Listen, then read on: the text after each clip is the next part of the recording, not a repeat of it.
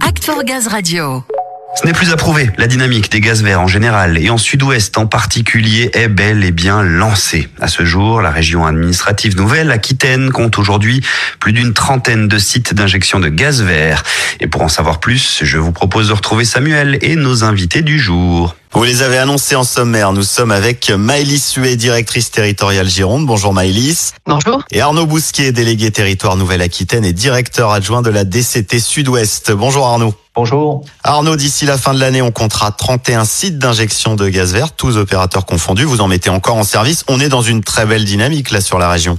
Oui, euh, effectivement, on peut être dynamique. Plus d'un site mis en service euh, cette année euh, par mois. Nous serons à la fin d'année à 760 gigawattheures d'injectés par an sur le réseau, ce qui représente 2,7% de la consommation de la région, ce qui commence à être un bon niveau. On atteindra le terawattheure l'année prochaine et les 5% de la consommation de la Nouvelle-Aquitaine en 2023. D'accord, on sent bien une réelle volonté d'avancer dans cette direction. Donc, comment vous avez fait pour amorcer un tel développement des gaz verts? C'est parti euh, de l'exercice euh, de politique énergétique locale que réalisent les régions, qui passe par une concertation avec l'ensemble des acteurs, la population.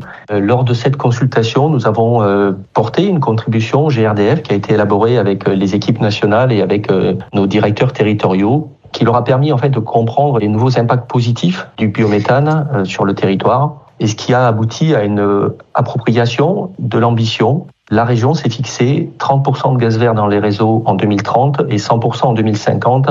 Et même, on peut le dire entre nous, la volonté d'être exportatrice de gaz vert après 2050. Bon, ça ne va pas rester très longtemps entre nous, Arnaud. Avec de telles ambitions et un objectif commun, la coopération, elle est évidente. La région, elle est derrière vous, elle est convaincue. Absolument. Une fois que l'ambition est posée, il faut effectivement la réaliser. Et aujourd'hui, la région se donne les moyens, d'abord en attribuant des subventions pour euh, concrétiser les projets, et aussi récemment par la mise en place des chargés de mission émergence méthanisation. C'est très important que la région soit engagée et très active sur le sujet notamment parce qu'elle s'est fixée comme ambition en priorité de décarboner son industrie et d'aller sur la mobilité au biogène Donc ils ont besoin d'avoir ces projets de gaz vert pour pouvoir réussir à décarboner à la fois les transports et l'industrie sur Nouvelle-Aquitaine. Oui, tout le monde est bien conscient aujourd'hui de ces bienfaits pour l'environnement, mais aussi l'emploi local. Et j'en veux pour preuve le bassin d'Arcachon. Maïlis, on y affiche 30% de gaz vert. C'est largement au-delà du score national. Comment vous avez réussi un tel exploit? Alors effectivement, sur le bassin d'Arcachon, on affiche 30% de gaz vert, mais il y a une petite subtilité. En fait, c'est 30% de gaz vert dans la consommation estivale du bassin d'Arcachon. Sur toute l'année, on est autour de 6%. 6%, c'est déjà super, mais euh, c'est pas assez significatif. Et donc, on a fait le choix de communiquer sur les 30% pour euh, marquer les esprits.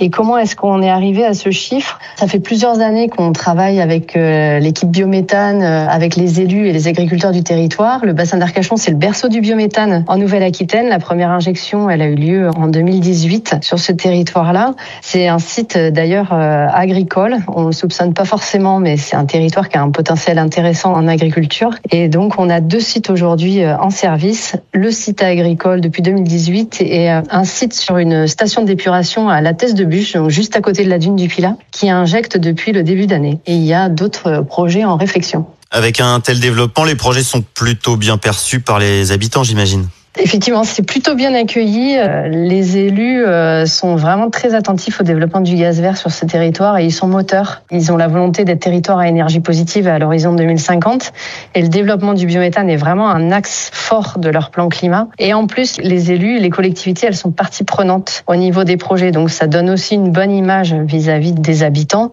On a parlé du site de méthanisation sur la station d'épuration, mais il y a aussi un projet euh, en cours, un projet territorial où là c'est vraiment les élus qui euh, copilotent le projet avec un groupe et euh, qui organisent des réunions publiques, qui organisent aussi euh, la visite d'un site de méthanisation pour vraiment faire en sorte que l'acceptabilité soit la meilleure possible sur le territoire. Très bien. Et cette communication, elle va s'intensifier. Arnaud, vous êtes depuis peu secrétaire général de l'association France Gaz Renouvelable. Informer, communiquer, c'est une de vos priorités pour 2022. Le grand public, il a encore des questions parfois autour de ces projets. Oui, un projet forcément va amener des questions sur les odeurs, sur les transports, sur l'impact sur les sols. Mais aujourd'hui, on sait répondre à toutes ces questions. On a des réponses qui sont positives. Encore, le dernier rapport de l'INRAE qui est sorti confirme qu'une exploitation avec méthanisation est plus vertueuse que sans méthanisation. Donc aujourd'hui, l'association contribue à faire des études pour faire de la pédagogie auprès de l'ensemble des publics et notamment des politiques pour que les pouvoirs publics continuent de soutenir la méthanisation et le verdissement du gaz dans nos réseaux. Bon, l'objectif, c'est de continuer à communiquer et informer pour poursuivre ce bel élan vert en Nouvelle-Aquitaine. Merci à vous deux pour ce bilan très positif. Merci. Merci.